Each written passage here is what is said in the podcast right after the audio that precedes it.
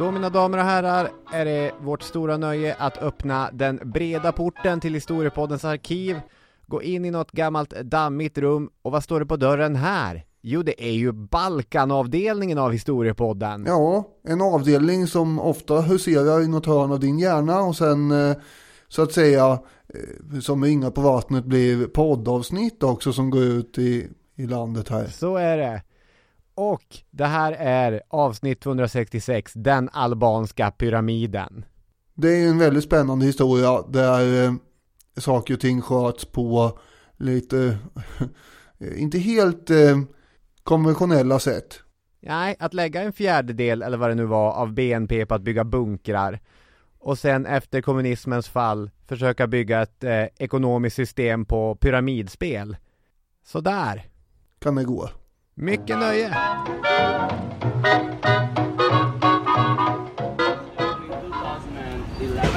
the Orthodox Church.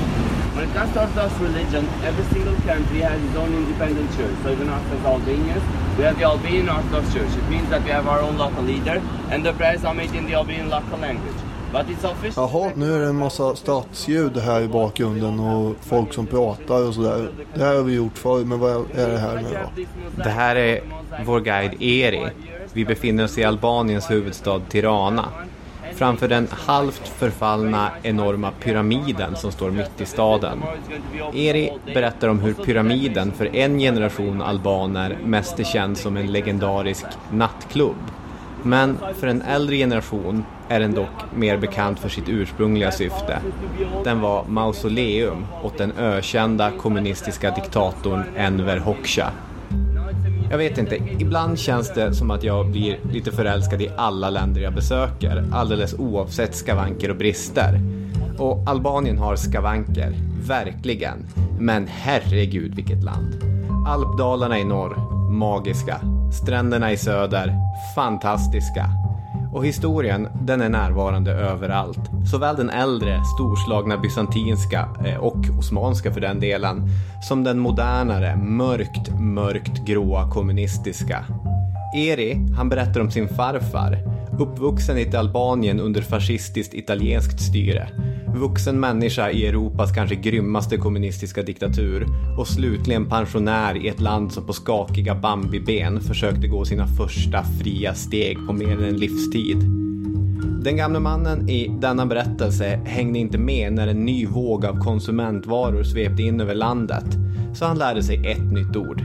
Banan. Jag vill ha en banan, kunde han säga. Hopp, någon i familjen sprang iväg till marknaden och kom hem med en banan. Gubben börjar skaka på huvudet. Nej, nej, nej. Inte en sån banan. Jag vill ha en röd banan. Han vill ha en burk Coca-Cola. Inte konstigt att Albanien stött på patrull. Detta avsnitt kommer bland annat handla om en ekonomisk krasch, om pyramidspel, om ett land på randen till inbördeskrig. Historiepodden säsongen 2019-2020 förklaras härmed öppen. Daniel Hermansson har skrivit på för ytterligare ett år i etern. Själv heter jag Robin Olofsson och jajamän, jag är kvar jag med. Hej lyssnare, välkomna, nu kör vi!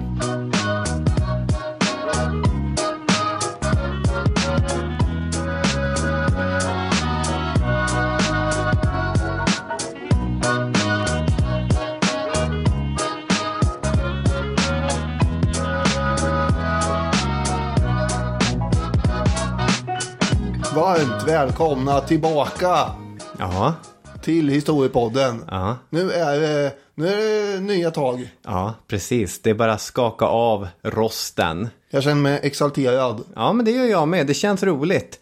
Eh, för er lyssnare som har följt vår sommarföljetong, fyra avsnitt lång denna gång, så kanske inte uppehållet har varit så länge. Två veckor har vi varit borta. Ja, men eh, vi har ju varit borta från varann i sju veckor. Ja, precis. Inte eh, ett ord, inte någonting. Man har inte sett dig ju. Nej, men jag har inte sett dig heller. Nej, men särskilt har ju du gått under jorden. Har jag det? Nej, det kanske måste vara ömsesidigt. Jag har suttit och sparkat på, på varsitt håll i landet. Suttit under en lind eller en ek eller en hassel med fötterna på, eh, på ett bord och en bok i famnen. Ja, ungefär så. Ett glas rosé. Ja, en öl. Ska vi fortsätta? Nej. Du har ju i alla fall varit utomlands också. Ja, Vilket då har lett fram till det här avsnittet. mm, precis. Jag har pratat så fruktansvärt mycket om Albanien hela sommaren. Ja, Ja, men alltså, det, det jag fick spel på, på det här landet. Jag kunde väldigt lite om Albaniens historia och blev så exalterad så när jag kom hem, jag och min sambo som jag reste med, vi gick och lånade där Ismail Kadare som är deras stora författare. De hoppas alltid att han ska få Nobelpriset och så läste vi böcker och hade en Kadare-bokcirkel och eh, har lyssnat på, på massa poddar och första dagen tillbaka på jobbet. Eh, vad har du gjort i sommar? Då var jag bara ett djupt andetag ifrån. Vad kan du om Enver Hoxha? Har du haft det bra själv? Jo, tack. Jag har eh, haft det bra. Jag har tillbringat eh, mycket tid i Vingarum och läst om andra saker än Enver Hoxha, Ja. kan man säga. ja, det är ju rimligt det med såklart. Ja, det finns en, en värld utanför din bubbla. Albanien-filterbubblan. Som jag nu vidgar lite grann och välkomnar våra lyssnare in i.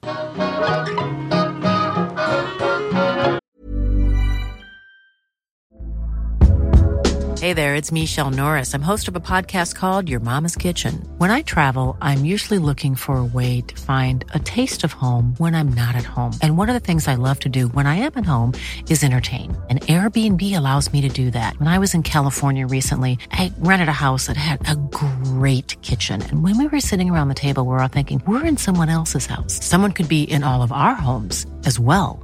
If you have a home, but you're not always at home, you have an Airbnb. Your home might be worth more than you think. Find out how much at airbnb.com/slash host.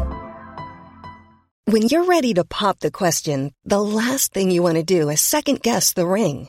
At Bluenile.com, you can design a one of a kind ring with the ease and convenience of shopping online. Choose your diamond and setting. When you find the one, you'll get it delivered right to your door. Go to Bluenile.com and use promo code LISTEN to get $50 off your purchase of $500 or more. That's code LISTEN at Bluenile.com for $50 off your purchase. Bluenile.com code LISTEN. Hey, I'm Ryan Reynolds. At Mint Mobile, we like to do the opposite of what Big Wireless does. They charge you a lot, we charge you a little. So naturally, when they announced they'd be raising their prices due to inflation, we decided to deflate our prices due to not hating you. That's right. We're cutting the price of Mint Unlimited from $30 a month to just $15 a month. Give it a try at mintmobile.com slash switch. $45 upfront for three months plus taxes and fees. Promote rate for new customers for limited time. Unlimited more than 40 gigabytes per month. Slows. Full terms at mintmobile.com.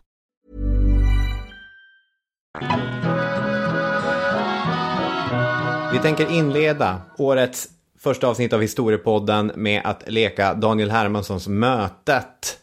Ja, Den gör sitt andra eh, framträdande. framträdande i podden. Första gången var i Henry Hudsons haveriavsnitt och där har jag kollat upp att det var i september förra året så det är nästan ett år sedan. Sen dess har vi inte haft några vid sidan av-inslag. Nej. Jag vet inte vad som hände för jag tyckte att den eh, var väldigt eh, rolig och spexig men vi lägger ju så mycket energi på innehållet så att det blir Ja, ganska ofta har vi 80 minuter råmaterial utan Ja. vid sidan av grejer att sitta och klippa i. Eh, det funkar så här att jag och du kommer dra varsin historisk aktör. Du vet inte vem jag är, jag vet inte vem du är. Sen hamnar vi i en situation och ska till så här improvisationsteater agera ut hur vi tror att den personen skulle agera. Och då har vi ju ett eh, hjul här, en app. Där man drar fram karaktärer. Jag kan börja och dra fram en och så säger jag eh, så att eh, ni lyssnare hör. Och inte Robin. Precis. Du får hålla för öronen här. Och sen blir det tvärtom då så att inte jag vet vem du är. Mm. Okej, då eh, kör jag här nu.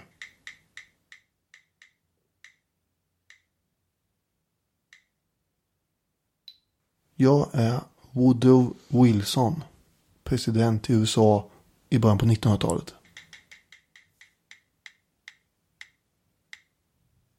Och jag är Achilles, eh, grekernas stora hjälte i det trojanska kriget.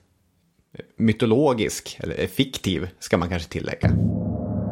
Det återstår bara att dra en situation. Ja, det här kan bli spännande. Det är då så att vi sitter här och pratar med varandra om den här situationen som uppstår. Och då ska du dra en lapp här tänker jag. Och läsa. Och Där. sen är vi de här två karaktärerna nu då. Det blir supertrevlig. Eh, Ni ska flytta ihop och diskuterar val av husdjur och inredning. Aha, Mhm. Vad har du för åsikter? ja. Eh, vi eh, bör ju bo i... Eh, vi ska väl bo i ett stort hus förmodar jag med många rum och, och, och sådär. Eh, och eh, husdjur, ja, jag tänker mig att en hund brukar vara rimligt eh, i den position som jag har. Ja, det får väl gärna vara, vara storslaget. Ett stort mäktigt lejon skulle man kunna ha. Eh, En stor björn för den delen också. Eh, Marmorbyster tänker jag. nej, ja, levande djur tänker jag. Det kan man... Levande ju. Eh, det är ingen fara om de skulle gå till attack. Det är en, en lätt sak att brotta ner dem, att göra sig av med dem. Men, eh, jaha. Eh, det låter ju lite otympligt måste jag säga. Att eh, man ska gå in och lägga sig i soffan och sen så kommer en tiger, eller vadå? Det måste ju vara någonting som, som ändå är, är värdigt mig och min person. Vad är det? Som, Är skil- det som skildrar, ja, skildrar mitt, mitt stora mod. Kan det dyka upp en elefant på toan eller? Eh, ja, det är inte det som jag i första hand tänker på. Man vet ju aldrig. Eh, nej, jag vill ha många röda mattor i alla fall. Och eh, fina tavlor på väggarna. Och sen så ska det vara lite, eh, jag tycker det är lite träligt eh, med de här fyrkantiga rummen hela tiden.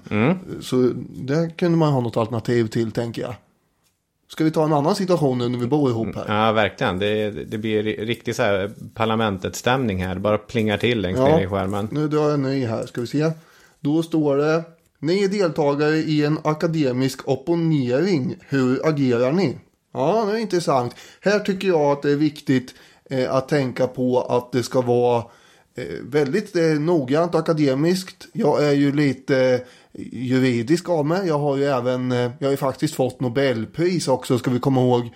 Och jag tycker att det är mycket relevant att, eh, ja, att det är utformat i eh, någon form av demokratisk anda det här. Mm -hmm jag känner att jag inte har tålamod med den här poänglösa exercisen. Det, redan nu känner jag att det är ett vredesutbrott som håller på att koka över i mig. Så kan du inte hantera en opponering i akademisk miljö. Vem ska stoppa mig? Ja, det, det här låter ju förfärligt odemokratiskt. Hur ska vi kunna hantera det här? Ja, hur ska vi kunna hantera det här? Du behöver ju komma ner på jorden här känner jag. Och ändå finns det inte en enda grek, de demokratiälskande, som inte skulle hålla mig uppe som ett ideal och en hjälte. Det känns som att vi är lite omaka par här. Ja, hur har vi hamnat i samma rum? Vi tar den sista. Vad kan det här vara? Ni ska diskutera förslag på aktivitet till svensexa eller möhippa. Eh, idéer? Frågetecken. Ja, Tvekamp. Tvekamp säger du utan att blinka. Men det är ju, då dör ju den ena alltså. Ja, det är ju det är en risk Tänk om såklart. budgummen eh, ska dö här, det går ju inte. Det är en risk säger du, Ja. som du vill att ta. ja, en risktagande är ju nästan min enda svaga punkt. Här tänker jag att vi formar ett förbund där den här eh, blivande eh, gifta personen helt enkelt får, får, får tänka fram hur en ny och fin värld ska skapas. Med en massa olika punkter, kanske 14 stycken. Ja. Du köper det här. Jag, jag tror att vi kommer ha väldigt svårt att, att komma överens, men det, det känns ju som att det är Woodrow Wilson som sitter i båten. Ja, jo, så är det. Har jag gett för mycket hintar? Är du Achilles? Ja, det stämmer. Ja, men se där. Ja, det kommer fram till då.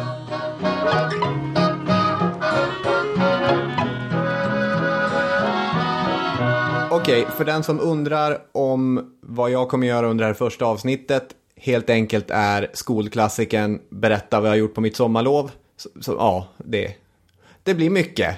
Vad har jag gjort på mitt sommarlov? Precis så är det. Jaha, spännande. Så om man börjar med så här, första punkten allmänt. För att förvisso, vi är inte färdiga med, med Balkan i den här podden. Vi brukar ibland prata om saker som man har kvar att göra innan podden når sitt slut i någon sorts okänd framtid.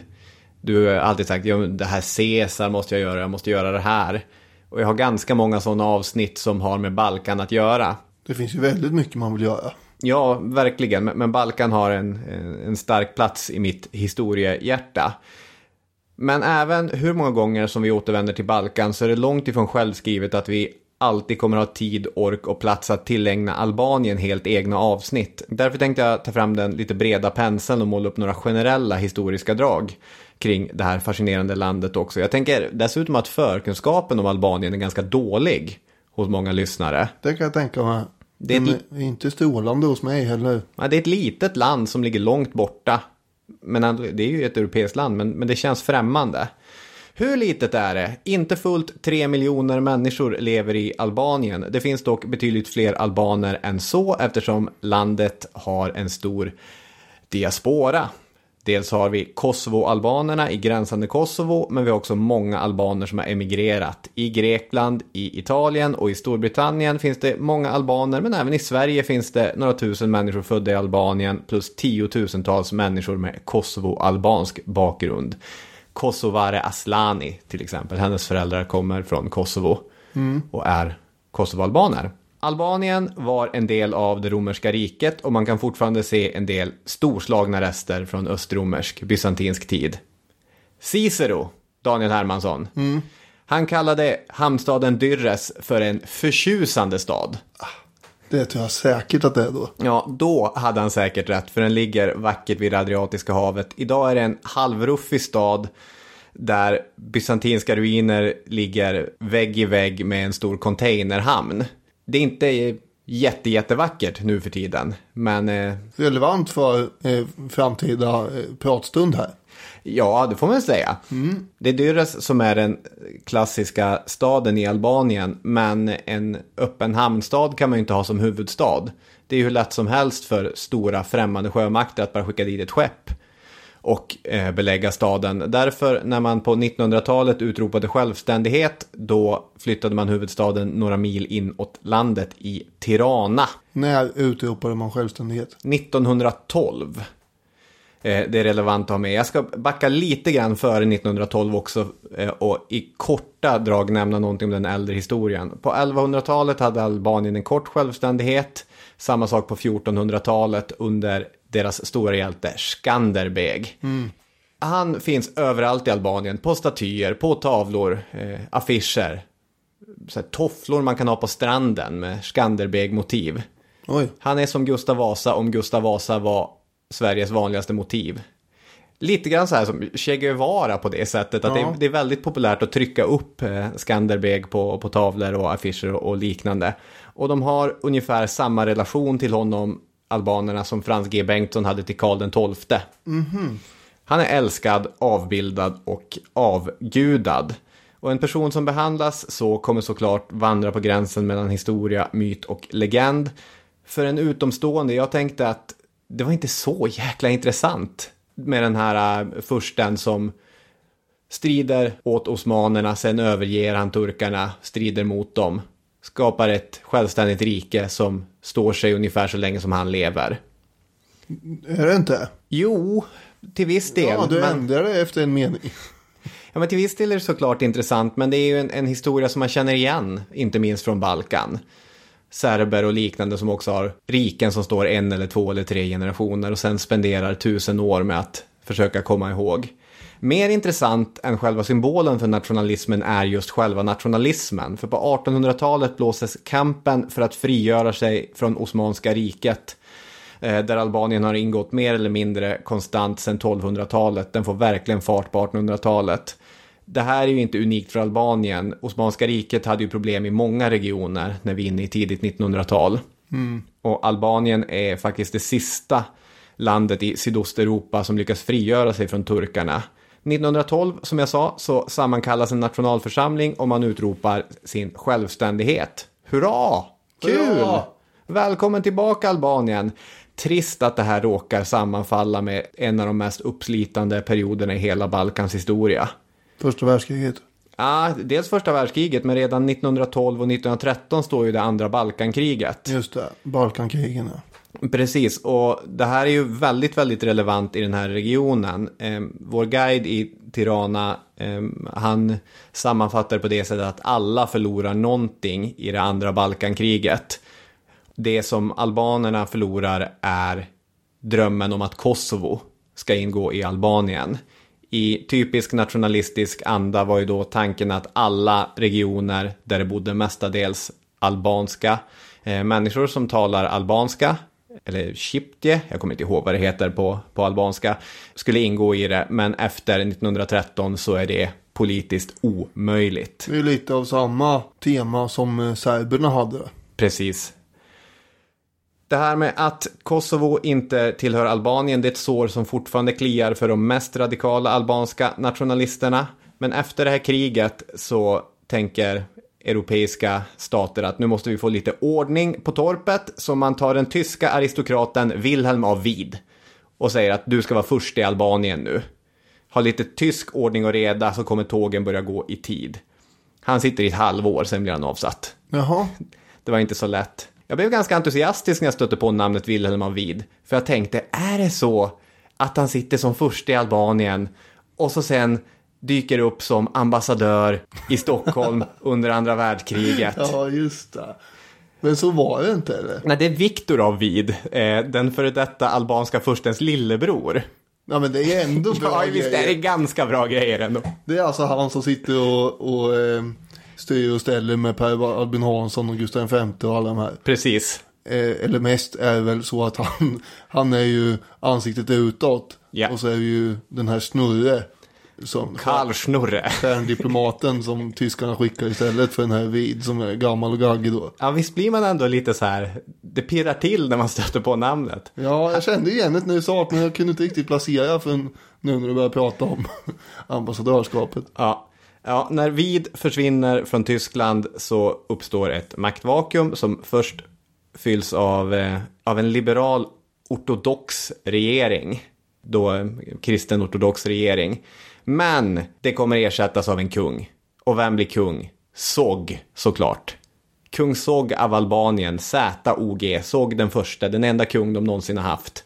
Eh, med all sannolikhet den sista kung också. Ursprungligen en muslimsk storman vid namn Ahmed Zogu som förlitade sig på utländskt stöd. NE trycker att han förlitade sig på italienskt stöd medan Ingvar Svanberg och Ingmar Sörman som har redigerat boken Balkan, folk och länder i krig och fred lyfter att det snarare var jugoslaviskt stöd. Oavsett vilket så är såg väldigt intressant. Han konsoliderade en nästan diktatorisk monarki. Han införde en albansk valuta. Han började eh, få en sorts organiserad central lagstiftning. Han påbörjade sekulariseringsprocessen. Han lyfts fram av hans fans som den albanska mod- moderniseringens fader. Och då lyfter man också hans kvaliteter. Han var en äkta man. Hur blir man kung i Albanien? Man utropar sig själv till kung i Albanien. Som Sog gjorde. Är man inte ett fan så kan man ju påpeka att när Mussolini 1939 skrev till Sog och berättade du, jag har bestämt mig för att jag tänker kolonisera Albanien. Nu skickar jag lite skepp och så. Då tog Sog statskassan och schappade. Jaha. Ja, det ju, ser ju lite illa ut. Ja, det gjorde ju det. Så att Albanien fick mellan 1939 och 1945 finna sig i en ny situation, i princip som italiensk koloni. Jag tror Mussolini hade tänkt sig att det här skulle bli ett stående inslag i hans nya stora Italien, för han påbörjade ganska ambitiösa renoveringsprojekt.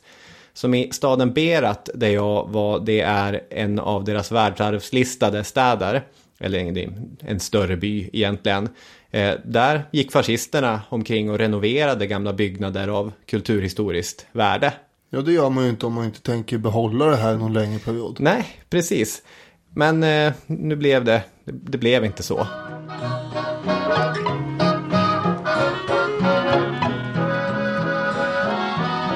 Andra världskriget är urtraumat på många ställen på Balkan. Många av de värsta såren bland serber och kroater stammar från andra världskrigets kaos och helvete. Men Albanien skiljer sig dock från många andra ställen på halvön. Kommunistiska partisantrupper stred mot italienska soldater och faktiskt under en kortare period efter Italiens kapitulation även mot nazister. Men i slutet av november 44 så hade Albanien utan hjälp av utländska arméer avvärjt hotet eh, av, från utländsk ockupation. Så de här partisanerna som leddes av en Enver Hoxha, ledare för landets kommunistiska parti, de hade de facto tagit över kontrollen på, tagit över kontrollen i Albanien. Och när det var dags att börja organisera hur ska Europa se ut när andra världskriget är avklarat. Då fann britter och, och eh, amerikaner och liknande i det här situationen att albanerna lyckades ju på, på egen hand göra sig av med eventuella hot. Vi har kanske inte så mycket lust eller möjlighet att ställa krav på dem så man accepterade att Enver Hoxha bildade en regering där. Är det här lite som det var för Tito Mm, det får man ju säga att det, det påminner eh, i om det. Jugoslavien? Precis, nu hade väl Tito mer stöd av eh, Sovjetunionen än vad Hoxha hade. Det här är jag inte helt säker på, men det påminner ju eh, en hel del om, om Tito i Jugoslavien. Hoxha och den regering han skapar är en rakt igenom otrevlig regering. Om man ska läsa propagandan så kan man i och för sig peka på att läskunnigheten ökade och fler fick tillgång till skolning och allt sånt där. Men sanningen är att det finns mycket få snälla saker att säga om Enver Hoxhas skräckvälde. Han agerade gång efter annan helt i egen intresse på ett sätt som faktiskt får magen att vända sig. Bland det första han gör att han förbjuder alla ideella föreningar, alla idrottsklubbar som inte har direkt statligt godkännande, alla religiösa samfund upplöses. Albanien kommer utmärka sig som det enda land som någonsin haft ateism som statsreligion. Det är lite speciellt. Ja, det är det. Han eh, var ju en ivrig stalinist. Oh ja, verkligen. Och så länge Stalin satt vid spakarna så var ju Albanien ändå med i den eh, östeuropeiska kommunistfamiljen lite grann. Precis, det där är också någonting som är lite problematiskt för dem. För efter kriget så finns det ganska starka belägg för att Tito, som då blir Jugoslaviens starke man, hade idéer om att Albanien skulle ingå som en av provinserna i Jugoslavien. Och det finns två förklaringar till varför Hoxha vänder sig mot det här. Och den ena förklaringen är då att Hoxha delar inte makt med någon. Nej, Och att vara ledare över en provins är inte samma sak som att vara diktator över sitt eget land. verkligen inte. Men den andra förklaringen också är ju att Hoxha följer Stalin. Och Tito och Stalin fick ju ganska snabbt problem. Eh, De tyckte inte om varandra. Tito följde inte Stalins piska. Och då, kan, då försvinner det eh, alternativet för Hoxha att gå in i Jugoslavien. Sen dör ju Stalin då, 1953. Det gör han. Och eh, Sovjet får en ny generalsekreterare i eh, Khrushchev. Ja, Och han tar ju avstånd från hela Stalinperioden. mycket förvirrande. Ja, då drar ju Hoxha öronen åt sig och eh, avskärmar sig i, i stort sett från hela östblocket. Ja. Och man har ju naturligtvis ingen kontakt med väst heller som tidigare. Nej. Mm. Det är ju ännu mer självklart. Under 70-talet så har Albanien relationer med ett enda land egentligen och det är ju Maos Kina. Ja, det fanns en till kommunistisk stormakt Ja. eh, att vända sig till. Och det är ju bra om man ska få lite så här byggnadsmaterial och grejer. Ja, det kan ju vara praktiskt. Men eh, sen har vi det då att på samma sätt som Khrushchev hade varit en dysterkvist och fördömt de här hårdhänta metoderna i Sovjet på 50-talet så dyker ju Deng Xiaoping upp i Kina efter att Mao har dött och börjar införa liberalare reformer. Nu känner man redan hur Hoxhas öron dras mot sig. Ja, med det sagt då så det blir ju liberalare utifrån en extremt oliberal form. Så Deng Xiaoping är han som låter skjuta ihjäl tusentals människor på Himmelska fridens torg. Ja. Så det är inte så att det blir något, det, det är ingen demokrati direkt. Men så det är inte en, så liberalt. Nej, Khrushchev är ju inte heller någon av de stora liberala tänkarna. Nej. Börja med Adam Smith, sen går du in på Khrushchev. nej, sen så- Deng Xiaoping, sen har du läst alla klassikerna. Eh, Men det blir ju ändå mer liberalt än vad det var under Mao. Och det här tål inte Hoxha. Nej, Då bryter man den sista kontakten med omvärlden och isolerar sig helt och hållet. Det här sker på 70-talet och eh, totalt sett i nästan 50 år så är ju Albanien väldigt isolerat och väldigt centralstyrt. Med klassisk planekonomi och målet är att vara självförsörjande. alltså den här självförsörjningen, den, eh, den är dras ju till absurda grader och, och upphöjs till att bli, bli lag i Albanien också. Det, det finns ju några så här intressanta saker innan man går in helt på den här isoleringsperioden. Eh, först är det bara att tänka på Hoxhas och Stalins eh, relation. Jag gick in och läste i Simon Seberg Montefioris eh, underbara bok om den röde tsaren och hans hov. Och där berättas om en semesterresa till Sochi och Georgien som Stalin åkte på. Och då ringde han med sig flera av sina vasaller, däribland Hoxha. Och så åt de och drack in på småtimmar och de satt där i, i det här godset i, i Georgien.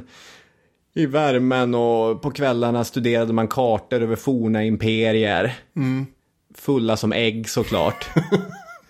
Ja, ja det är ju det är en syn. Det, Hålla på och dra fingret över olika kartor. Bara kolla, kolla här. Kolla så mycket de här här borta. Och Hur, hur bara de sig åt med det. Det ska vi göra bättre. Precis. Och det låter ju för sig trevligt om det inte vore för att som allt annat när det gällde Stalin satt alla vid bordet och balanserade på en lina tusen meter över marken. Om man inte skrattade åt rätt skämt. Om man inte tyckte rätt sak vid rätt tillfälle.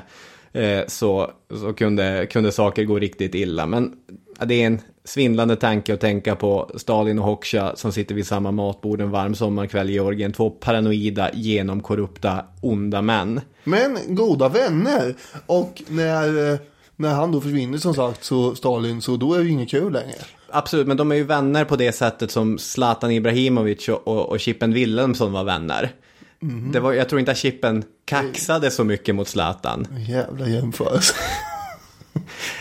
Den här brottet med Kina också är intressant därför att man brukar alltid lyfta fram eh, att det var när Tricky Dick, Richard Nixon, kom på statsbesök i Kina 1972 som Hoxha eh, drog sig tillbaka och menade att hur kan ni bjuda in fienden? Men det är faktiskt 77 som brottet blir, blir totalt så att det är väl snarare Alltså... De där eh, öronen de gick eh, fram och tillbaka hela tiden och eh, här börjar de gå tillbaka då. ja. Men Hoxha var stalinist och maoism och stalinism är inte samma sak. Nej. Alltså det, det var en lite så här, de var omaka par till att börja med, men sen är det ju, jag menar, om du har en enda kompis på skolgården, det är väldigt dumdristigt att då bara bryta kontakterna för att du inte gillar spelreglerna. Alltså, det är ju att konsolidera sin egen makt och betala med sitt eget folks välbefinnande som pris. För det är ju en fruktansvärd period som isoleringen är i Albanien. Hoxha var ju från södra delen av landet. Och eh, det eh, innebar kan man säga att eh, södra delen av landet också fick eh, mer resurser investerade i sig. Så det blev en liten skev fördelning mellan eh, vem som skulle få mest av det lilla som fanns att få av också. Ja. De norra delarna, framförallt uppe i bergen, de är ju så, isol- de är så isolerade att de berördes inte så mycket av det som hände i resten av landet. Men sen har du ju Tirana och Dyrres och liknande som ligger ganska mycket, ja det är lite norr men det är ändå mitt i landet. Och sen är det ju så att gränserna eh, söderut mot Grekland, där behövde man kanske investera lite mer, åtminstone om man heter MV Hoxa, därför att de här grekerna ville man ju försäkra sig att de inte skulle komma in ramlande med massa militär och grejer. Så man byggde ju enormt antal bunkrar av olika slag Ja, Det här är längs med gränsen. Ja, inte bara längs med gränsen. Det, det här är otroligt intressant. Det finns en uppenbar jämförelse att göra här, den mellan Albanien och Nordkorea. De är båda kommunistiska, fattiga och väldigt isolerade. Och att vi i decennier hade ett litet Nordkorea i Europa är ändå någonting att, att ta in. Vi hade ju vi hade ganska många halvnordkoreanska länder i Europa. Halva Europa var väl Jo, jo, typ- för, förvisso, men de ingick ju i, i en sorts kommunistisk gemenskap. Jo. Eh, på ett sätt som inte Albanien gjorde. När man eh, bröt med Stalin så blev man ju utkastad ur Warszawapakten och, och, och hela den gemenskapen till exempel. Men, men de här bunkrarna är superintressant för det var inte bara Grekland som han var rädd för, även om han var väldigt rädd för grekerna. Alltså Hoxha ärade ju det stalinistiska arvet genom att med åren bli mer och mer paranoid. Och inte lite paranoid, alltså fullt utblommad förföljelsemani. Och han såg framför sig hur Warszawapakten och NATO samtidigt skulle invadera Albanien. Genom att 11 stycken divisioner fallskärmsjägare skulle landa på olika platser i landet. Och vad gör man då? Då tar man statskassan och drar. Det har ju funkat innan. Ja, precis. Det hade ju faktiskt varit mindre plågsamt för landet om man hade gjort som såg och, och bara schappat. Det kanske därför såg fortfarande är omtyckt. När Hoxha införde det här bunkerprogrammet, Bunker i Zimi, bunkeriserandet av Albanien, han började 67 och det avslutades 86, det är ett år efter hans död. Över 173 000 bunkrar byggdes till en kostnad som mer än dubbelt överstiger det som Maginot-linjen kostade Åh, att bygga. Eh, Det gick tre gånger så mycket eh, betong som när man byggde Maginot-linjen. Maginotlinjen är ju den som skulle stoppat tyskarna eh, under första världskriget. Och eventuellt också under andra helst. Men den gjorde ju inte det någon gång. Däremot så kommer man ju inte igenom just det. Och därför kan man argumentera för att man, som vi har pratat om innan, att Maginotlinjen faktiskt funkar. Ja, Eh, Men hur som helst, det var ju väldigt mycket betong man plöjde ner i Maginotlinjen. Och då kan man tänka sig att det måste ha varit extremt mycket i Albanien då. Alltså de finns överallt. De finns mitt i centrala Tirana, alltså i, i parkerna i huvudstaden. De finns i bergen, de finns på fälten, de finns på stränderna. Överallt finns dessa bunkrar. Mer än två bunkrar per kvadratkilometer land. Det är väldigt många bunkrar. Man börjar ju se vart pengarna gick. Ja, så är det. Eh, Ett vanligt år under bunkeriseringsprogrammet så gick 2-3% av BNP till att bygga bunkrar. Och de här bunkrarna användes aldrig, men han tänkte att det kommer bli andra världskriget en gång till. Under andra världskriget var det väldigt effektivt med vår gerillakrigsföring. Om vi dessutom har 173 000 bunkrar tillgängliga, oj oj oj vad vi kommer kunna stå emot NATO och Warszawapakten som i en gemensam aktion, den är ändå otippad, kommer vända stridsspetsen mot Albanien. Man har ju också lite, inte bara förföljelse man är, utan man har ju lite storhetsvansinne när man tänker att man själv och eh, den här lilla plätten av Europa är så otroligt viktig i alla andras ögon och öron. Ja, verkligen. Direkt utanför Tirana så finns ett museum som heter Bunkart där man kan gå ner i den största bunkern och titta. Och där finns då även Hoxhas eget rum. Och då tänker man det här är en person som verkligen hade en omfattande personkult och som såg sig själv som en, en mycket viktig person. Alltså hans, hans bunkerrum ser så fruktansvärt tärt ut. Det, och det är det lyxigaste bunkerrummet i hela Albanien. Man har lagt i så här, någon sorts eh, artificiellt material på väggarna. Vilket var eh, nästan omöjligt att få tag på Albanien. Men det ser ut som att gå in i, i ett svenskt skyddsrum från 30-40-talet. Och det är byggt på 70-talet. Ja, det, är, det är helt vansinnigt faktiskt. Han hade också en väldigt hänsynslös hemlig polis eh, som hette Sigurimi som agerade mycket snabbt och hårt mot all form av oliktänkande. Albanien som är ganska litet och där det inte finns så mycket folk i praktiken så alla dissidenter fängslades eller dödades. Så det gick ganska trögt sen att få igång en motståndsrörelse där också.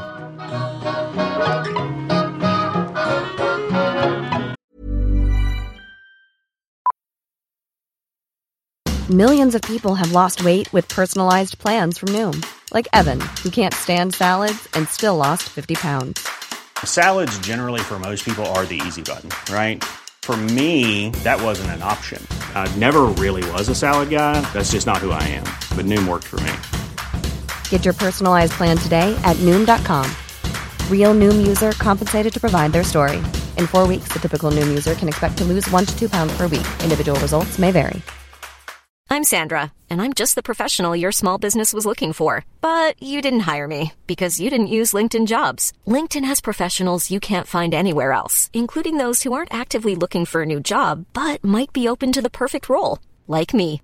In a given month, over 70% of LinkedIn users don't visit other leading job sites. So if you're not looking on LinkedIn, you'll miss out on great candidates like Sandra. Start hiring professionals like a professional. Post your free job on linkedin.com/people slash people today.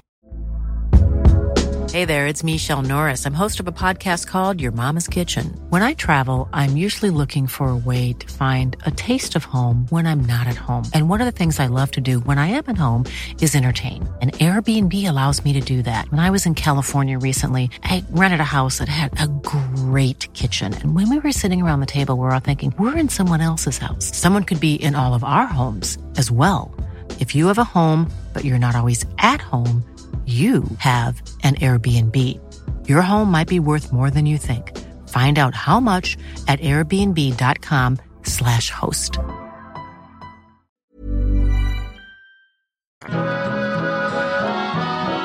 Hoxha satt i över 40 år innan han 1985 plockade ner skylten. Det innebär att han är en av de europeiska ledare som har suttit längst på, på den högsta positionen.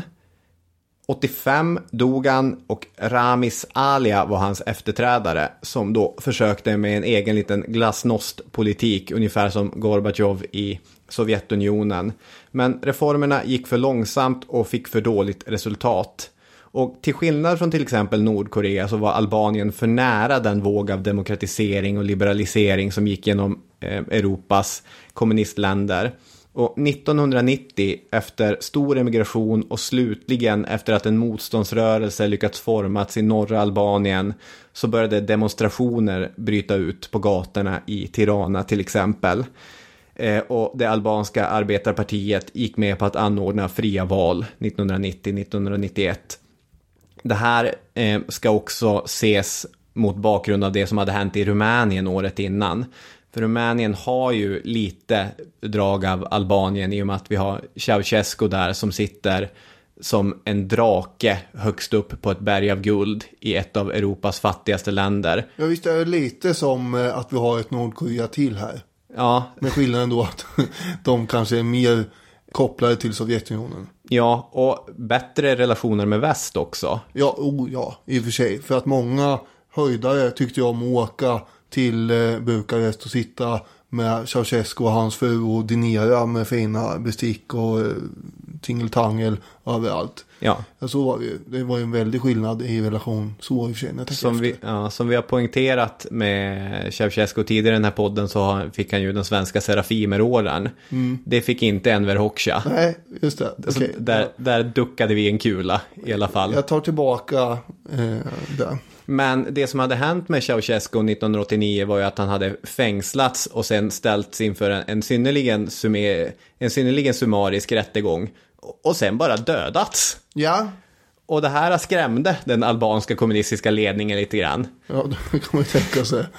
Att även för kommunistiska diktaturer finns en hotbild. Då får vi acceptera fria val. Och med det så är vi inne i tidigt 90-tal och ett demokratiskt Albanien ska försöka bygga upp sig själv. Sali Berisha Just det. blev president 1992. Den första icke-kommunistiska presidenten. Precis, det finns två stycken partier. Eh, arbetarpartiet som senare blir socialistpartiet, arvtagarna till till eh, gamla kommunisterna och så sen mm. Demokratiska partiet. Men jag tror i och för sig att han har varit med i eh, kommunistpartiet precis som Jeltsin hade varit innan. Det är högst troligt att många med politisk vana kom från det enda ja. partiet som hade varit lagligt. Han kom också från norra delen av landet vilket eh, då blir en tvärtom-effekt. Just det. Jämfört med hur det varit innan för nu satsar man resurser där istället då. Eh, på rekordtid så ska man nog försöka gå från en närmast stalinistiskt och centralstyrt land med planekonomi och hela galoppen till att vara en demokratisk marknadsekonomi. Ja, efter 67 är det svårt att prata om någon form av fritt företagande i, i Albanien så att synnerligen stalinistiskt. Det är som att vända på en hand här, det, men så lätt är det ju inte. Ska ju visa sig. Det finns ju inga institutioner eller myndigheter som har till uppgift att reglera en liberal ekonomi överhuvudtaget. Det finns inte heller någon kapitalstark handelsklass förstås. Nej, eh, det, ju... det, finns inga människor som är van kapital överhuvudtaget. Nej, eh, det här är ett land som har byggt mycket på jordbruk. Ja. Eh, men i en kapitalistisk ekonomi så behövs ju kapital. Ja, så är det. Och efterfrågan på krediter kommer att växa ganska mycket här. Det finns tre statliga banker. Mm. Vi har centralbanken, Bank of Albania. Mm. Eh, de har ju dock tvingat eh, på de här bankerna utlåningsbegränsningar, de här tre som finns i övrigt. Eftersom bankerna redan tidigare hade dragit på sig flera dåliga lån. Mm. Och allt det här gör att efterfrågan på krediter eh, måste alltså mötas av någon annan. Och då uppstår en slags informell kreditmarknad. Mm. Eh, privata företag helt enkelt egentligen på sätt och vis. Med olika nischer som inlåning och utlåning och investering och så. Precis. Men de, de är också lite eh, familjebetonade på olika sätt och det gäller att ha rätt kontakt till, till början med och så. Så att det, men vi, det är ju som företag det här. Mm. De här familjebanden blev starkare igen ganska snabbt efter det att kommunismen föll. Eh, en sak som norra Albanien är känd för, som har slagit igenom i litteraturen till exempel, är blodsfejder. Mm. Att man hade ett nästan juridiskt system för att lösa hederskonflikter. Man så 200 år senare kunde gå och slå i boken och säga att oj, oj, oj, din familj är skyldig min familj blod. Nu måste vi utkräva det här. Och det, det, där var någonting som började dyka upp, kanske inte, jag vet inte hur starka blodsfejderna var, men just att de här gamla släktbanden blev viktigare nästan direkt som kommunismen föll, kommer också prägla den här äh, tidiga ekonomin som växer fram. Mm.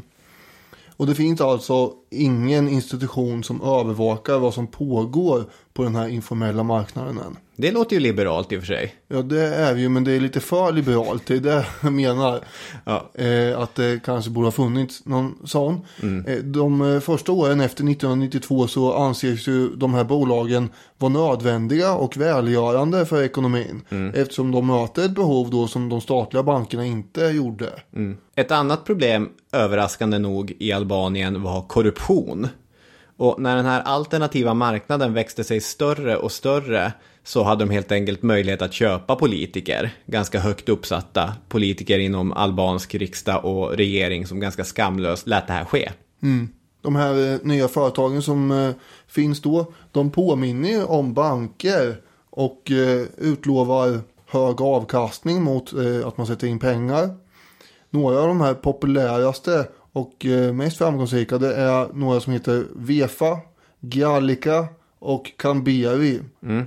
Dock så är de här bolagen sannolikt, har man kommit fram till efteråt, eh, indragna i kriminell verksamhet.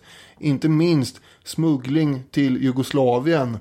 Som FN vid det här laget då har infört handelssanktioner mot. Mm. Och det har då bidragit till att de har verkliga investeringar och tillgångar. Till skillnad från andra företag som också börjar poppa upp här nu runt omkring som är rena eh, pyramidspelsbolag som inte har några egentliga tillgångar alls. Nej. Överhuvudtaget. Eh, nu går det att diskutera om det, alltså det är ju inte lagliga tillgångar men det finns tillgångar. Nej, jag tänkte säga det att, att tillgången är alltså smuggling. Det bygger till stor utsträckning på det antagligen. Ja. ja. Ja, det är väldigt intressant. Pyramidspel sa du. Ni känner såklart till grunderna i ett pyramidspel. Daniel Hermansson här får för sig att han vill starta ett pyramidspel. Han ska sälja tomatsås på burk. Så värvar Daniel tre personer som samtliga ska betala en avgift till honom.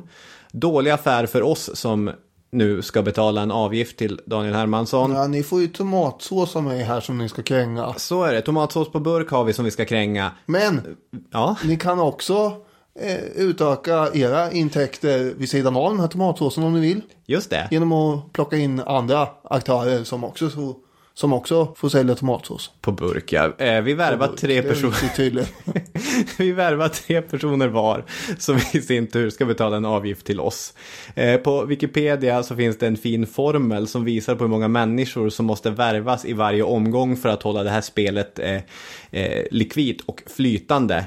I ett exempel med samma siffror som vårt tomatsås på burk-spel så står det det kommer i tionde omgången behöva rekrytera 59 049 personer och spelet skulle då totalt ha 88 573 deltagare. I tjugonde omgången skulle det behöva rekryteras ja, vad blir det? 1, 2, 3, 1, 2, 3, där har vi en miljon. Så vi ska alltså behöva 3 486 miljoner, hur många miljarder det nu blir. Eh, jag är väldigt dålig på huvudräkning som ni märker. Spelet skulle omfatta hela jordens befolkning. Mm. Det kommer alltså en breaking point. Det finns ju teorier om att vi håller på med ett sånt här pyramidspel med vår ekonomi. Ja. På sätt och vis. I och med eh, begreppet ränta och eh, Världsbankernas eh, utlån. Men det här ska vi inte prata om nu. Nej. Utan Men... det här är andra typer av pyramidspel. Precis, och de faller förr eller senare för de är bara likvida så länge nya medlemmar hela tiden värvas. Och inte minst så är de ju mest lönsamma för de som sitter högst upp på pyramiden. Mm. Oavsett om det är en metaforisk pyramid eller om det är ett mausoleum mitt i Tirana. Men eh, det är alltså inlåning mot mycket hög ränta och det lockar ju nya deltagare hela tiden här. Mm. Och vad vi måste komma ihåg är att det här är en befolkning som inte har minsta begrepp om vad marknadsekonomi eller kapitalism är i princip. Nej, precis. De kan inte de här termerna och vet inte. De får höra en sak och så tänker de att det här låter ju bra. Alltså det är därför som jag tänkte att det faktiskt är lite relevant med den här långa historiska bakgrunden. Mm. Först Osmanska riket i hundratals år, sen fascistiska Italien och så sen den här kommunistiska diktaturen. Ja, och sen hoppar vi över till det här då. Pang rakt in i 90-talets kapitalistiska era. När eh, insättningarna från folk börjar sina, ja då höjer man räntan. Och eh, då lockas ytterligare människor som tidigare varit tveksamma in i det här och så får man en ny våg då. Somliga kommer ju sälja allt de äger mer eller mindre och för att hoppa på det här tåget och inte missa chansen. Den här kapitalistiska drömmen verkar ju så lönsam. Fler och fler bolag kommer att startas. Så sent som 1997 så sta- startas det bolag med inlåningsräntor på 30 till 100 procent. Och även de bolag som hade börjat 1992 med verkliga tillgångar, eh, bland annat i form av smuggling då, eh, de blev ju över tid också mer och mer som rena pyramidspel och deras ekonomiska åtaganden kan man säga eh, överstiger ju kraftigt deras verkliga tillgångar. Ja, verkligen. Alltså 30% i ränta per månad. Det är ju väldigt bra betalt. Det är en Ja. väldigt bra investering. Det får man ju säga.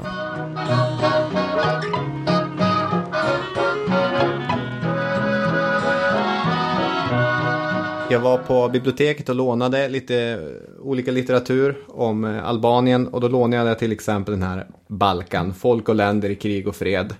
Där Örjan Sjöberg har skrivit kapitlet om Albanien. Den här är utgiven 1996, vilket är precis då den här albanska situationen kommer börja uppdagas. Under 97 blir det ju helt hysteriskt. Ja, man kan säga att eh, när du lanserar det här ämnet för mig Ja. så sa du det blir eh, pyramidspel i Albanien och det kommer så eskalera, det kommer handla om 1996. Och jag gick in och kollade mycket om det eh, och läste om de här pyramidspelen. Nu har vi pratat väldigt mycket om annat som sagt. Ja, Men det är 1996 som är stormens öga året. Verkligen. Då det händer grejer. Eh, Så då ska det bli intressant att se vad... vad Örjan Sjöberg Ja, har suttit och skrivit. Det här är ganska elakt, det här är ju skrivet precis före allt har briserat, men då på ekonomi så kan man läsa att mycket har dock förändrats till det bättre. Ekonomin har gjort stora framsteg. Valutan har stabiliserats och inflationen ligger på hanterlig nivå. Den ekonomiska tillväxten var både 93 och 94 med sina 11 respektive 8 procent högst i Europa. Inte heller 1995 års tillväxt på 6 procent i reala termer skäms för sig. Efter flera år av fallande produktion har jordbruket sedan 93 årligen växt med tvåsiffriga tal. Och så fortsätter han att säga att det ser ganska lovande ut det finns inga mörka moln på den här himlen inte. Nej, han varnar inte för att eh, stora delar av den albanska ekonomin står och faller med pyramidspel. Jag vet inte hur bra koll han kan krävas ha på det här. Nej. Det är en bok som inte bara handlar om ekonomi det här Nej, förstås. det är ett översiktsverk. Ja, men, men det är ju lite roligt i sammanhanget. Det är som om någon eh, liksom i eh, slutet på september 1929 skriver att världsekonomin är på tipptopp och kommer aldrig gå ner igen. Precis 2008. Husmarknaden i USA är helt stabil. Ja, och det här fanns ju i och för sig folk som sa Ja, också. det sa alla. Ja, så, så det är inte alltid superlätt att förutse sådana här ekonomiska kollapser. Nej. I mitten av 90-talet så var ungefär hälften av eh, Albaniens BNP bundet i upplägg som i olika grad är pyramidspel. Och två tredjedelar av befolkningen hade mycket eller lite pengar bundna i sådana upplägg. Det är inte så bra. Under 1995 så hade ju FN tråkigt nog dragit tillbaka sina sanktioner mot Jugoslavien. Och därmed så försvann ju de här intäkterna från smugglingen dit. Ja, Eh, Och under de första månaderna av 96 så började då de här företagen höja sina inlåningsräntor. Så det är smått panik nästan för att fortfarande få in eh, mer så att säga kapital och inflöde. Och eh, många låg då runt 100% årligen i inlåningsränta. Samtidigt så som sagt så kommer det fler aktörer in på den här marknaden med ännu högre räntor. Bolagen Xaferi och Populli lockar på väldigt kort tid tillsammans nästan 2 miljoner kunder slash deltagare beroende på hur man ser det som sätter in sina pengar. Och Albanien har alltså en befolkning på 3,5 miljon. Och två miljoner av dem har satt in pengar i de här två enstaka företagen. Mm. Det här sammanfaller också med att man i maj 96 ska ha parlamentsval. Det är det demokratiska partiet och den här Berisha som du var inne på som sitter. Men han är ganska orolig för de har gått svagt i lokala val där socialistpartiet har haft eh, ganska tydliga framgångar. Så han är rädd för att förlora makten och det valet som hålls, det är helt uppenbart valfusk. Det finns internationella observatörer som har eh, bekräftat det. Så att utöver att ekonomin helt håller på att kollapsa eller att ekonomin är, är byggt kring ett luftslott så håller nu också den politiska makten på att bli allt mer auktoritär egentligen. Massmediernas frihet stryps och hemliga polisen är återigen ute på gatorna och plockar människor. Det känns bekant det här. Mm. Vi har ju den här klassiska marknadsekonomiska effekten konkurrens. Mm. Som leder till att bolag börjar försöka överträffa varandra i höga inlåningsräntor. Just det, om jag har 4-5% ränta på, på mitt bolag, då kan ju du... Det är till och med 8. Ja, precis. Då får jag gå upp till 12 och Någon så vidare. eh, lovar att trippla insättningen på tre månader. Någon annan att man ska dubbla insättningen på två månader och så vidare. Och det är nu då som albanerna börjar sälja sina hus och sin boskap för att få loss pengar och investera här. Just det. En invånare i Tirana sa att staden luktar som ett slakthus. Eftersom bönderna de drev in sin boskap till städerna och slaktade den för att kunna sälja det eh, för pengar och sen sätta in det på de här bankerna. Det här är en av de sakerna som är så jobbiga egentligen. Att människor är så desperata på att få lös kapital för att få in i det här. Det som är för bra för att vara sant. I november 96 så uppgår värdet i de här bolagen till 1,2 miljarder dollar. Regeringen har ju väldigt passivt betraktat den här utvecklingen. IMF, Internationella valutafonden och Världsbanken de har ju påpekat att det här är väldigt osunt. Ja, Men det eh, är ett korrekt påpekande. ja, eh, först i oktober 96 så varnar Finansdepartementet för pyramidspelsbolagen. Och då har det gått väldigt långt. Men regeringen drar ändå en skiljelinje mellan pyramidspelsbolag och de som antas vara solida med verkliga investeringar. De som håller på med smuggling, mest troligt. Ja. Eh, IMF och Världsbanken de blir anklagade i pressen för att vilja stänga ner Albaniens framgångsrika bolag. Men nu kommer de här institutionerna utifrån och vill eh, köra pinna in i hjulet för oss här och det går så bra. Det här att eh, korruptionen bland albanska politiker är omfattande i mitten av 90-talet och, och många dessutom är knutna till de här bolagen på olika sätt gör ju inte politikerna mer eh, villiga att snabbt agera. Nej, verkligen inte. De är insyltade i det här förstås. Eh, din sommar har alltså gått ut på att studera albansk historia. Det här sammanfaller ju lite skojigt med min sommar som har gått ut mycket på att titta på Lyxfällan. Ja, Orimligt mycket faktiskt. Det är väldigt spännande program sådär. Och eh, man skulle kunna säga att eh, hela Albanien är ett enda stort Lyxfällan här. På sätt och vis eftersom det inte finns någon täckning för, för någonting här. Nej, inte minst så när allt det här kommer falla så kommer ju varenda alban behöva hjälp att sanera sin ekonomi. Den 19 november ställer bolaget Sude, eller Sudi, in sin verksamhet och alla utbetalningar. Och det här inleder ju kollapsen. Precis. Lite som Lehman Brothers kollapsen 2008 kan man säga. Japp. Förtroendet för samtliga banker rasar. Inga nya investeringar går att hitta överhuvudtaget. Ett antal bolag försöker då bevisa att de alltjämt är solida och eh, inga problem här på taket utan vi sänker vår månadsränta till 5%. För vi är, vi är så seriösa så vi behöver inte ta några överräntor här inte. Nej. Men det hjälper inte. Och i januari 97 så försätter sig ett stort antal eh, bolag i konkurs vilket i sin tur leder till de första upploppen också. Då. Och eh, en av de åtgärder som regeringen tar till och som IMF i efterhand har hyllat det är att regeringen går ut med att de kommer absolut inte betala ut några kompensationer. Nej. Hade man gjort det, sagt att nu ska ni få igen era pengar, då hade det här blivit ännu värre kanske. För det hade de ju inte. Oppositionen sen visserligen kommer ju gå till val på att man ska betala ut kompensationer, så kommer de vinna. Eh, men det kommer de inte lyckas med. Att betala ut någonting alltså. Nej. Men eh, den sittande regeringen då, Berisha, som hade börjat bli auktoritär så, de sa att det här kommer inte bli några pengar. Eh, och det var kanske tur i oturen då. Eftersom det gör saneringen enklare i efterhand. Just det.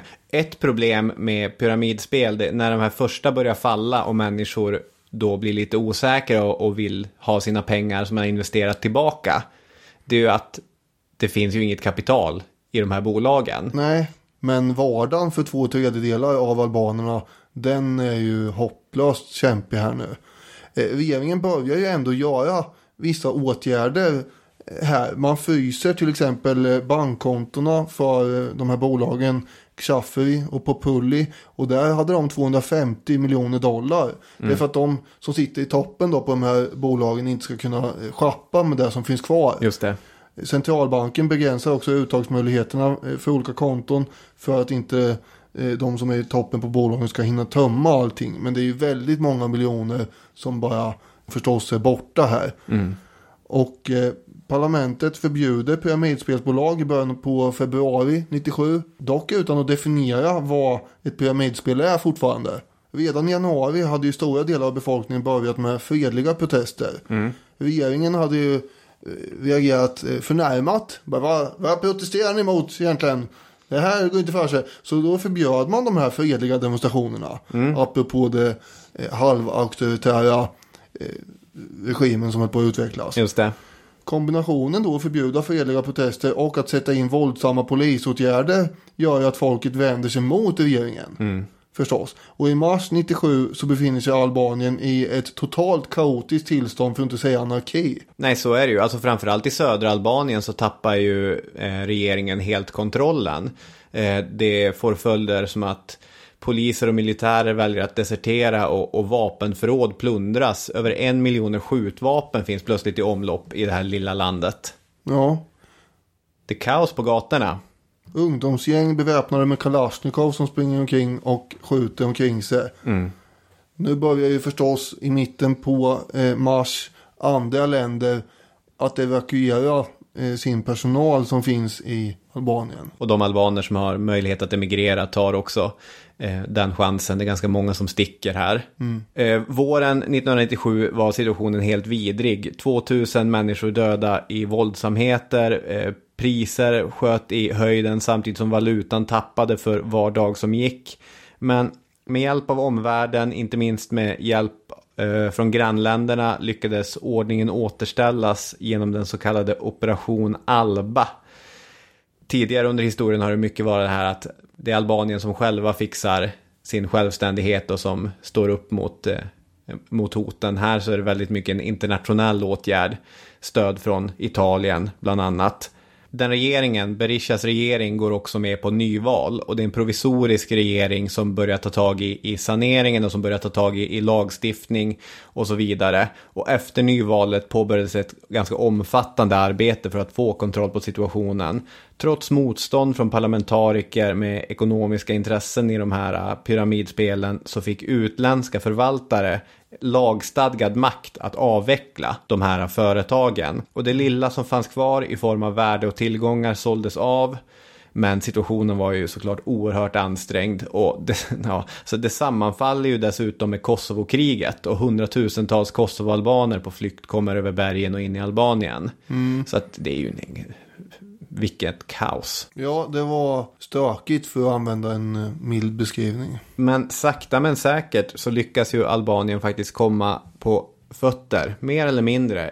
Jag är inte unik som åkte till Albanien den här sommaren. Man kunde hitta ganska många resereportage om att Albanien är det nya resmålet om man åker till de albanska alperna som jag gjorde så trängs man med australiensiska backpackers och på paradisstränderna i södra Albanien flockas svenskar som gläds över att ha hittat den sista biten av Europa där den svaga kronan fortfarande inte är något problem. Mm. Alltså man kan eh, dricka öl och äta vattenmelon på ett fint hotell i tio dagar utan att det gör ett speciellt stort avtryck i plånboken. Och det är ju, det är ju klassisk charter. Mm. Men det är ett land med svag demokratisk stabilitet. Flera val, ja, dels under 90-talet som vi såg nu, men även under 2000-talet har varit oroliga och omfattande protester mot eh, den nu sittande socialistiska regeringen har pågått i, i flera år. Berisha kom ju tillbaka också. Ja. Eh, och eh, satt in åtta år till sen. Ja. Det är, man kan alltid göra en comeback. Så är det ju. Det som demonstranterna pekar på nu för tiden är korruption och valfusk. Eller som man kan kalla den beställningen, det vanliga. Som jag har förstått det så underblåses demonstrationerna av oppositionen också. Eh, så att när det socialistiska partiet sitter så försöker eh, det demokratiska partiet underblåsa oppositionen och så tvärtom. Eh, många albaner har dock hopp idag. De är medlemmar i NATO sedan 2009 och den absolut stora drömmen i Albanien den stavas EU. Sen 2014 så är Albanien ett kandidatland till EU men de är ju en bit ifrån att faktiskt kunna gå med. Den stora utmaningen är fattigdom, korruption och rättssäkerhet. Idag är det till exempel väldigt svårt att ställa inflytelserika människor till svars i Albanien. Jag har läst att de i princip är strafffria. Albanien är ganska homogent. De flesta människor i Albanien är albaner. Sen finns det några greker och, och några andra grupper. En, en grupp romer som, som man också ser på gatorna i, i ganska eländigt skick.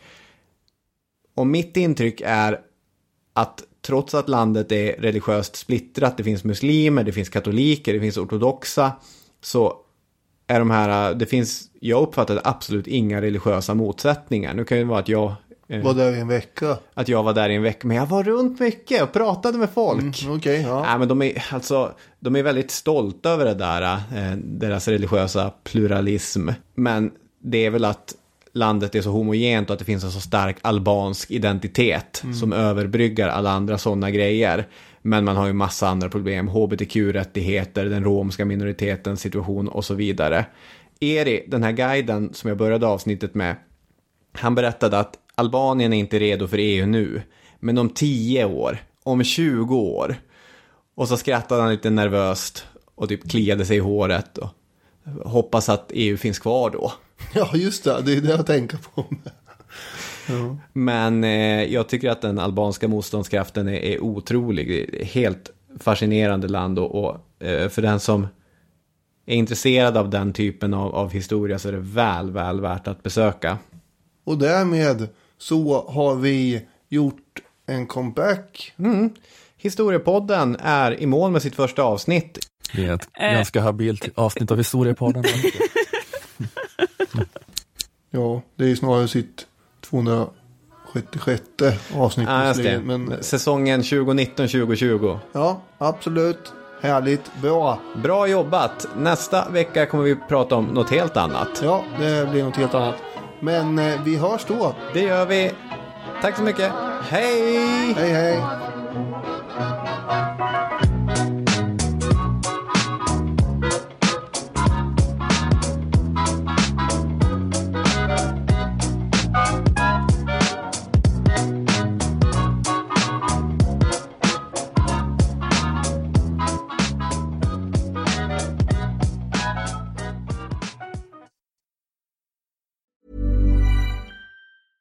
Planning for your next trip? Elevate your travel style with Quince. Quince has all the jet setting essentials you'll want for your next getaway, like European linen, premium luggage options, buttery soft Italian leather bags, and so much more. And is all priced at 50 to 80% less than similar brands. Plus, Quince only works with factories that use safe and ethical manufacturing practices. Pack your bags with high-quality essentials you'll be wearing for vacations to come with Quince. Go to quince.com slash pack for free shipping and 365-day returns. When you make decisions for your company, you look for the no-brainers. If you have a lot of mailing to do, stamps.com is the ultimate no-brainer. Use the stamps.com mobile app to mail everything you need to keep your business running with up to 89% off USPS and UPS. Make the same no-brainer decision as over 1 million other businesses with stamps.com. Use code program for a special offer. That's stamps.com, code program.